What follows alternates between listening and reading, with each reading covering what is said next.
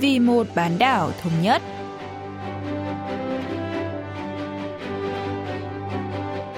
Minh Linh xin kính chào quý vị và các bạn. Mời quý vị và các bạn theo dõi chuyên mục Vì một bán đảo thống nhất của Đài Phát thanh Quốc tế Hàn Quốc KBS World Radio.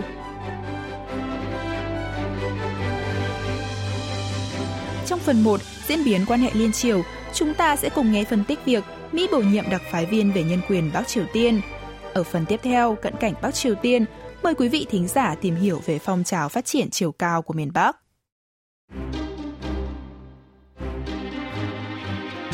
Tại phiên điều trần của Ủy ban Ngoại giao Hạ viện Mỹ ngày 7 tháng 6 giờ địa phương, Ngoại trưởng Mỹ Antony Blinken cho biết Washington dự kiến bổ nhiệm một đặc phái viên về nhân quyền Bắc Triều Tiên nhưng không tiết lộ thời điểm bổ nhiệm, do việc lựa chọn nhân sự phù hợp cho vị trí này phức tạp và phải mất một khoảng thời gian.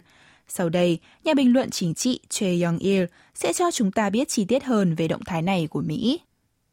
미국 내뿐 아니라 특히 중국과 북한의 인권에는 관심이 많은 행정부입니다. Trước sự quan tâm sâu sắc của Mỹ đến tình hình nhân quyền ở Trung Quốc và Bắc Triều Tiên, việc bổ nhiệm một đặc phái viên Mỹ về nhân quyền miền Bắc đã sớm được dự đoán từ khi Tổng thống Joe Biden nhậm chức. Theo đó, Mỹ sẽ áp dụng chiến lược là một mặt ngoại giao với Bắc Triều Tiên thông qua đặc phái viên phụ trách chính sách với miền Bắc, mặt khác gây sức ép với nước này về vấn đề nhân quyền. Việc bổ nhiệm đặc phái viên Mỹ về nhân quyền miền Bắc có thể mất tới vài tháng tháng, trong bối cảnh Washington đang nỗ lực nối lại đối thoại với Bình Nhưỡng thông qua tân đặc phái viên phụ trách chính sách Bắc Triều Tiên.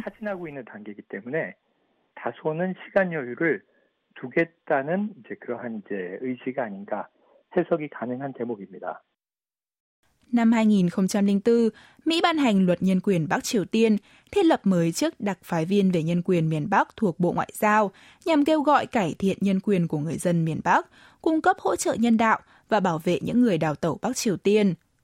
Từ năm 2005 đến năm 2008, luật này cũng quy định ngân sách hàng năm là 24 triệu đô la Mỹ để tài trợ cho các hoạt động liên quan đến nhân quyền tại miền Bắc. Là luật đầu tiên về vấn đề nhân quyền tại Bắc Triều Tiên được Quốc hội Mỹ phê duyệt, luật này đã thu hút được nhiều sự chú ý của cộng đồng quốc tế. Năm 2005, cựu phó cố vấn chính sách đối ngoại của Nhà Trắng Jay Lekowitz đã được bổ nhiệm làm đặc phái viên về nhân quyền Bắc Triều Tiên. Năm 2008, Quốc hội Mỹ tiếp tục nhất trí thông qua luật nhân quyền Bắc Triều Tiên nhằm kêu gọi cải thiện tình hình nhân quyền nghiêm trọng tại miền Bắc và bảo vệ những người đào tẩu từ nước này. Một năm sau đó, ông Robert King được bổ nhiệm làm đặc phái viên về nhân quyền miền Bắc. Ông Choi Young-il phân tích. 전임자의 경우에는 임시직이었는데 정규직 상근 대사급으로 Khác với người tiền nhiệm Jay Lefkowitz, vốn chỉ tạm thời đảm nhận vị trí, ông Robert King có vị thế cao hơn với cấp bậc đại sứ được Thượng viện phê chuẩn. Trong bối cảnh người dân Bắc Triều Tiên rất cần được viện trợ nhân đạo, đặc phái viên Robert King đã thúc đẩy các cuộc đàm phán với miền Bắc Nhờ đó, chương trình lương thực thế giới đã có thể hỗ trợ lương thực và y tế cho người dân và trẻ em nước này. Đây là thời kỳ vấn đề nhân quyền tại Bắc Triều Tiên nhận được sự chú ý của thế giới, cũng là giai đoạn nước này tập trung phát triển vũ khí hạt nhân. Các nước liên quan đã tổ chức các cuộc đàm phán hạt nhân sáu bên nhằm kêu gọi miền Bắc từ bỏ tham vọng hạt nhân và ông Robert King cũng đã đứng sau, góp phần lớn thúc đẩy quá trình tổ chức các cuộc đàm phán đa phương này. 상당히 물밑에서 여러 가지 활동을 했고 성과를 냈던 것도 사실입니다. Tuy nhiên, kể từ tháng 1 năm 2017, khi ông Robert King thôi giữ chức vụ, vị trí đặc phái viên về nhân quyền Bắc Triều Tiên đã bị bỏ trống. Kể từ khi lên nắm quyền, chính phủ Tổng thống Joe Biden đã nhiều lần bày tỏ lo ngại về các vi phạm nhân quyền của miền Bắc, để ngỏ kế hoạch bổ nhiệm một tân đặc phái viên về nhân quyền Bắc Triều Tiên – trong thời gian diễn ra hội nghị thượng đỉnh Hàn Mỹ vào tháng 5 vừa qua, Tổng thống Biden bất ngờ công bố bổ nhiệm quyền trợ lý ngoại trưởng phụ trách khu vực Đông Á, Thái Bình Dương Song Kim, giữ chức tân đặc phái viên phụ trách chính sách miền Bắc, người sẽ phụ trách đàm phán với Bình Nhưỡng. Nhà bình luận Choi Young-il lý giải.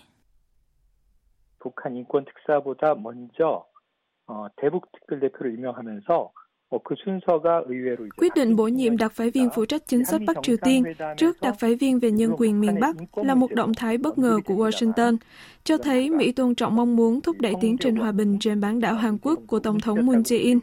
Việc bổ nhiệm ông Song Kim cho thấy chính quyền Tổng thống Biden đang để ngỏ khả năng đối thoại với Bình Nhưỡng, mở ra hy vọng tạo ra một kênh đối thoại Mỹ-Triều trước khi tân đặc phái viên về nhân quyền Bắc Triều Tiên được bổ nhiệm. 여지가 생겼다라고 관측할 수 있는 대목입니다. Trong một diễn biến khác, Bình Nhưỡng phản đối gay gắt luật nhân quyền Bắc Triều Tiên của Mỹ, gọi đây là hành động tạo dựng môi trường để lật đổ chế độ nước này và là một chính sách thù địch chống lại miền Bắc. Đáp trả lại các chỉ trích của phát ngôn viên Bộ Ngoại giao Mỹ Ned Price rằng Bắc Triều Tiên là một trong những quốc gia đàn áp toàn trị nhất thế giới, người phát ngôn Bộ Ngoại giao miền Bắc đã cáo buộc Mỹ xúc phạm đến sự tôn nghiêm tối cao của nước này. Ông Choi Young-il phân tích.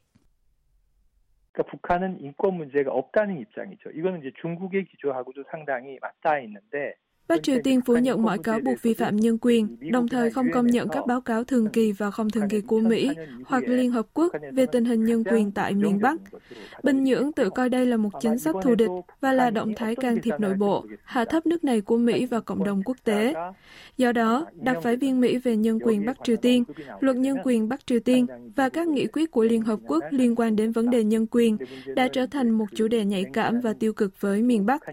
Bình Nhưỡng khả năng cao sẽ phản ứng gay gắt nếu Washington bổ nhiệm tân đặc phái viên về nhân quyền Bắc Triều Tiên.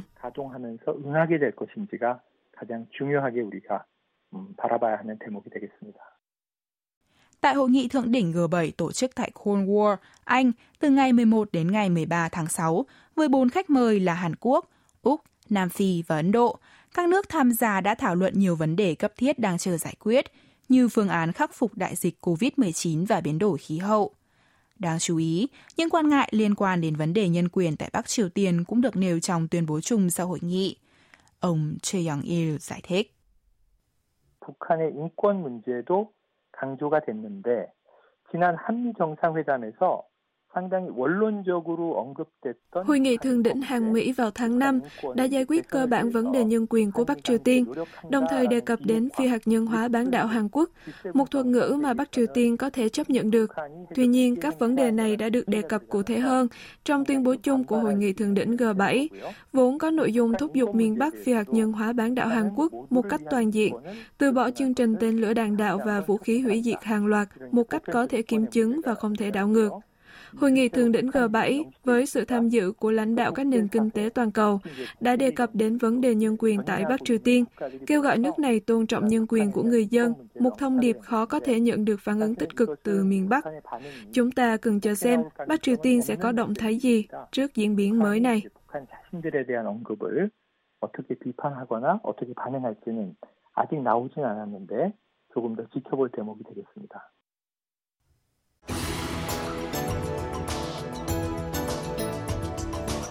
Nhu cầu phát triển chiều cao ngày càng tăng với cả nam lẫn nữ trong xã hội hiện đại là nguyên nhân khiến nhiều bậc phụ huynh tìm đến các thực phẩm và các môn thể thao, thậm chí là tiêm bổ sung dinh dưỡng để tăng trưởng chiều cao cho con cái. Ở Bắc Triều Tiên, một phong trào phát triển chiều cao cũng đã diễn ra trên toàn quốc. Hôm nay, chúng ta sẽ cùng tìm hiểu về phong trào này của miền Bắc cùng tiến sĩ Ho Chong Pil đến từ Viện Nghiên cứu Bắc Triều Tiên học thuộc Đại học Tung Cúc. 북한에서도 큰 키를 좀 선호하고요. 근데 이제 북한 특성상 뭐 대외적으로 우리는 큰 키를 Do bản chất của chế độ, Bắc Triều Tiên không thể hiện trực tiếp ra bên ngoài nhu cầu về chiều cao. Tuy nhiên có thể gián tiếp thấy được sự quan tâm và nỗ lực phát triển chiều cao của người dân nước này qua các phương tiện truyền thông và thực phẩm. Miền Bắc khuyến khích các bài tập hay môn thể thao giúp tăng chiều cao như nhảy cao, bóng rổ và bóng chuyền. Trang đầu tiên của sách giáo khoa môn thể dục cũng có nội dung khuyên học sinh sinh hoạt thể chất để phát triển chiều cao. Khác với Hàn Quốc, các trường học ở Bắc Triều Tiên còn tổ chức các lớp thể dục tập trung, phát triển chiều cao, cho thấy sự chú trọng của miền Bắc về vấn đề này. 학교 내에서 아예 키 크기 운동을 위해서 수업이 다 지정되어 있습니다. 이게 이제 우리나라와 큰 차이점이라고 할 수 있습니다. Vì Bắc Triều Tiên không tiết lộ thông tin về số đo cơ thể của người dân, các dữ liệu chỉ có thể được ước tính thông qua trích dẫn và phân tích từ các tài liệu của nước ngoài. Theo nghiên cứu được công bố tại Diễn đàn Khoa học châu Âu mở rộng năm 2016 về sự thay đổi chiều cao trung bình của nam và nữ giới ở 200 quốc gia từ năm 1914 đến năm 2014, Hàn Quốc là quốc gia có tốc độ phát triển chiều cao lớn nhất trong một thế kỷ qua, với chiều cao ở nữ giới đạt 162,3 cm, tăng 20,1 cm và nam giới đạt 174,9 cm, tăng 15,1 cm. Nghiên cứu này cho biết chiều cao của nam giới và nữ giới Bắc Triều Tiên cũng đã tăng lên đáng kể. Năm 1914, phụ nữ miền Bắc có chiều cao trung bình 149,1 cm, cao hơn so với phụ nữ miền Nam. Năm 2014, chiều cao của nam giới và nữ giới miền Bắc tuy có tăng lên lần lượt là 172 cm và 159 cm, nhưng vẫn thấp hơn chỉ số chiều cao của Hàn Quốc. Ông Ho Chong-pil phân tích. 실질적으로 원래는 북한 지역 자체가 인류학적으로는 키가 클 수밖에 없는 지역입니다. Về mặt nhân chủng học, kích thước cơ thể người ở vùng khí hậu lạnh sẽ lớn hơn người ở vùng khí hậu ấm, nên người dân Bắc Triều Tiên đáng ra phải cao hơn người dân Hàn Quốc. Tuy nhiên, chiều cao trung bình của nam nữ miền Bắc lại thấp hơn của Hàn Quốc nói riêng và châu Á nói chung. Tôi nghĩ yếu tố lớn nhất là do dinh dưỡng kém. Sau khi Chủ tịch Kim Nhật Thành qua đời vào năm 1994, Bắc Triều Tiên đã phải trải qua thời kỳ cuộc hành quân gian khổ cực kỳ khó khăn từ năm 1995 đến năm 1998. Tình trạng thiếu lương thực trầm trọng vào thời điểm đó là nguyên nhân khiến người dân nước này thấp bé hơn so với những quốc gia khác. 대부분들이 굉장히 신체가 왜소해지고 다른 이제 국가들보다도 키가 많이 작게 이렇게 나타나게 되었던 것 같습니다. hai cố chủ tịch Bắc Triều Tiên đều từng nhấn mạnh tầm quan trọng của việc phát triển chiều cao. Điều 32 của luật thể dục thể thao được cố chủ tịch Kim Jong-il ban hành năm 1997 quy định phải nâng cao sức khỏe người dân, phát triển chiều cao học sinh và thanh thiếu niên, hướng tới một cơ thể cân đối. Phong trào phát triển chiều cao dưới thời cố chủ tịch Kim Nhật Thành cũng khuyến khích toàn dân chuẩn bị tốt cho công tác lao động và bảo vệ Tổ quốc thông qua thể dục thể thao. Giáo dục thể chất được người dân miền Bắc coi là một môn học quan trọng, giúp học sinh tăng chiều cao và phát triển cơ thể một cách cân đối. Tiến sĩ Ho Chong Pil giải thích. 김정일 시기뿐만 아니라 김일성 시기에도 역시 이제 키 크기 운동은 계속 지속이 됐었는데 약간 phong trào tăng trưởng chiều cao dưới thời của chủ tịch Kim Nhật Thành gắn liền với an ninh quốc gia, trong khi phong trào này dưới thời của lãnh đạo Kim Jong Il lại có mục đích thống nhất chế độ và thống trị. Khác với tình cảnh thiếu thốn cơ sở thiết bị trước đó, chính phủ của Chủ tịch Kim Jong-il thực hiện phong trào phát triển chiều cao bằng cách khuyến khích môn bóng rổ và các bài tập nhảy trong nhà một cách chuyên môn hơn.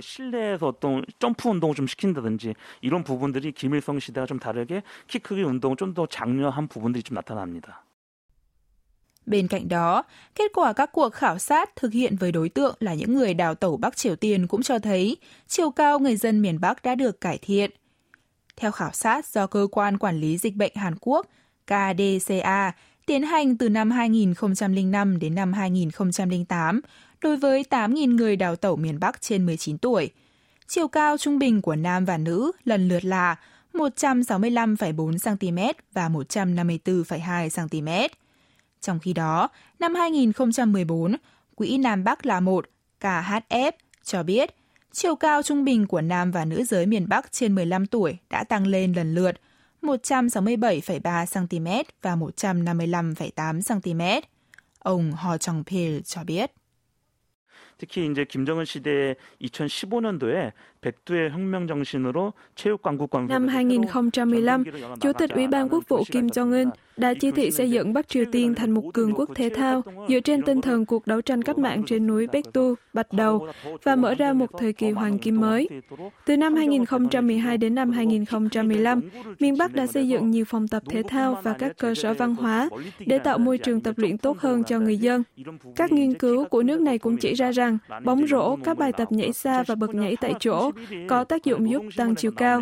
Ngày 31 tháng 3 năm 2019, báo Lao động, cơ quan ngôn luận của Đảng Lao động Bắc Triều Tiên có bài viết khẳng định nghỉ ngơi 2 tiếng sau bữa tối rồi tập thể dục sẽ kích thích tiết hormone tăng trưởng nhiều hơn bình thường.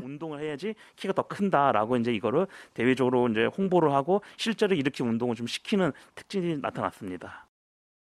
Tháng 8 năm 2019, một phương tiện truyền thông tuyên truyền miền Bắc đã đăng một bài viết về sản phẩm mũ và băng đồ cải tóc hoạt tính, giúp thúc đẩy tăng trưởng chiều cao, cho thấy Bình Nhưỡng sẽ tích cực tiến hành nhiều nghiên cứu sâu rộng ở lĩnh vực này.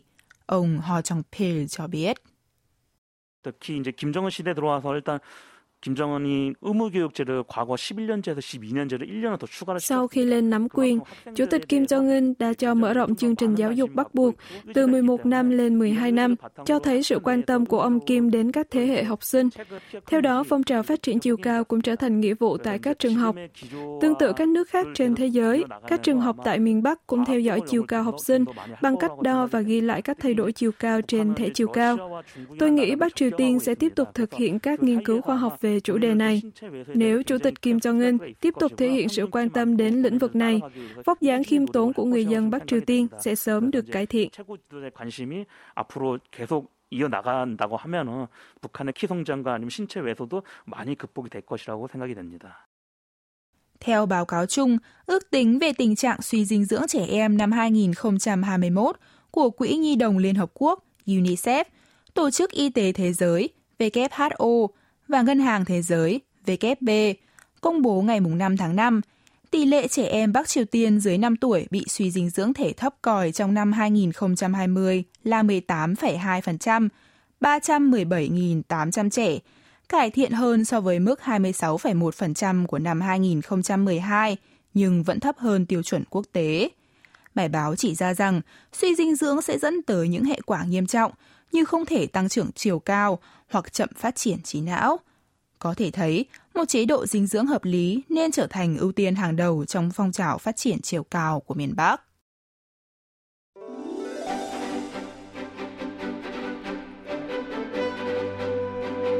Quý vị và các bạn vừa lắng nghe chuyên mục Vì một bán đảo thống nhất của Đài Phát thanh Quốc tế Hàn Quốc KBS World Radio. Cảm ơn quý vị và các bạn đã quan tâm theo dõi. Xin kính chào tạm biệt và hẹn gặp lại trong chuyên mục tuần sau.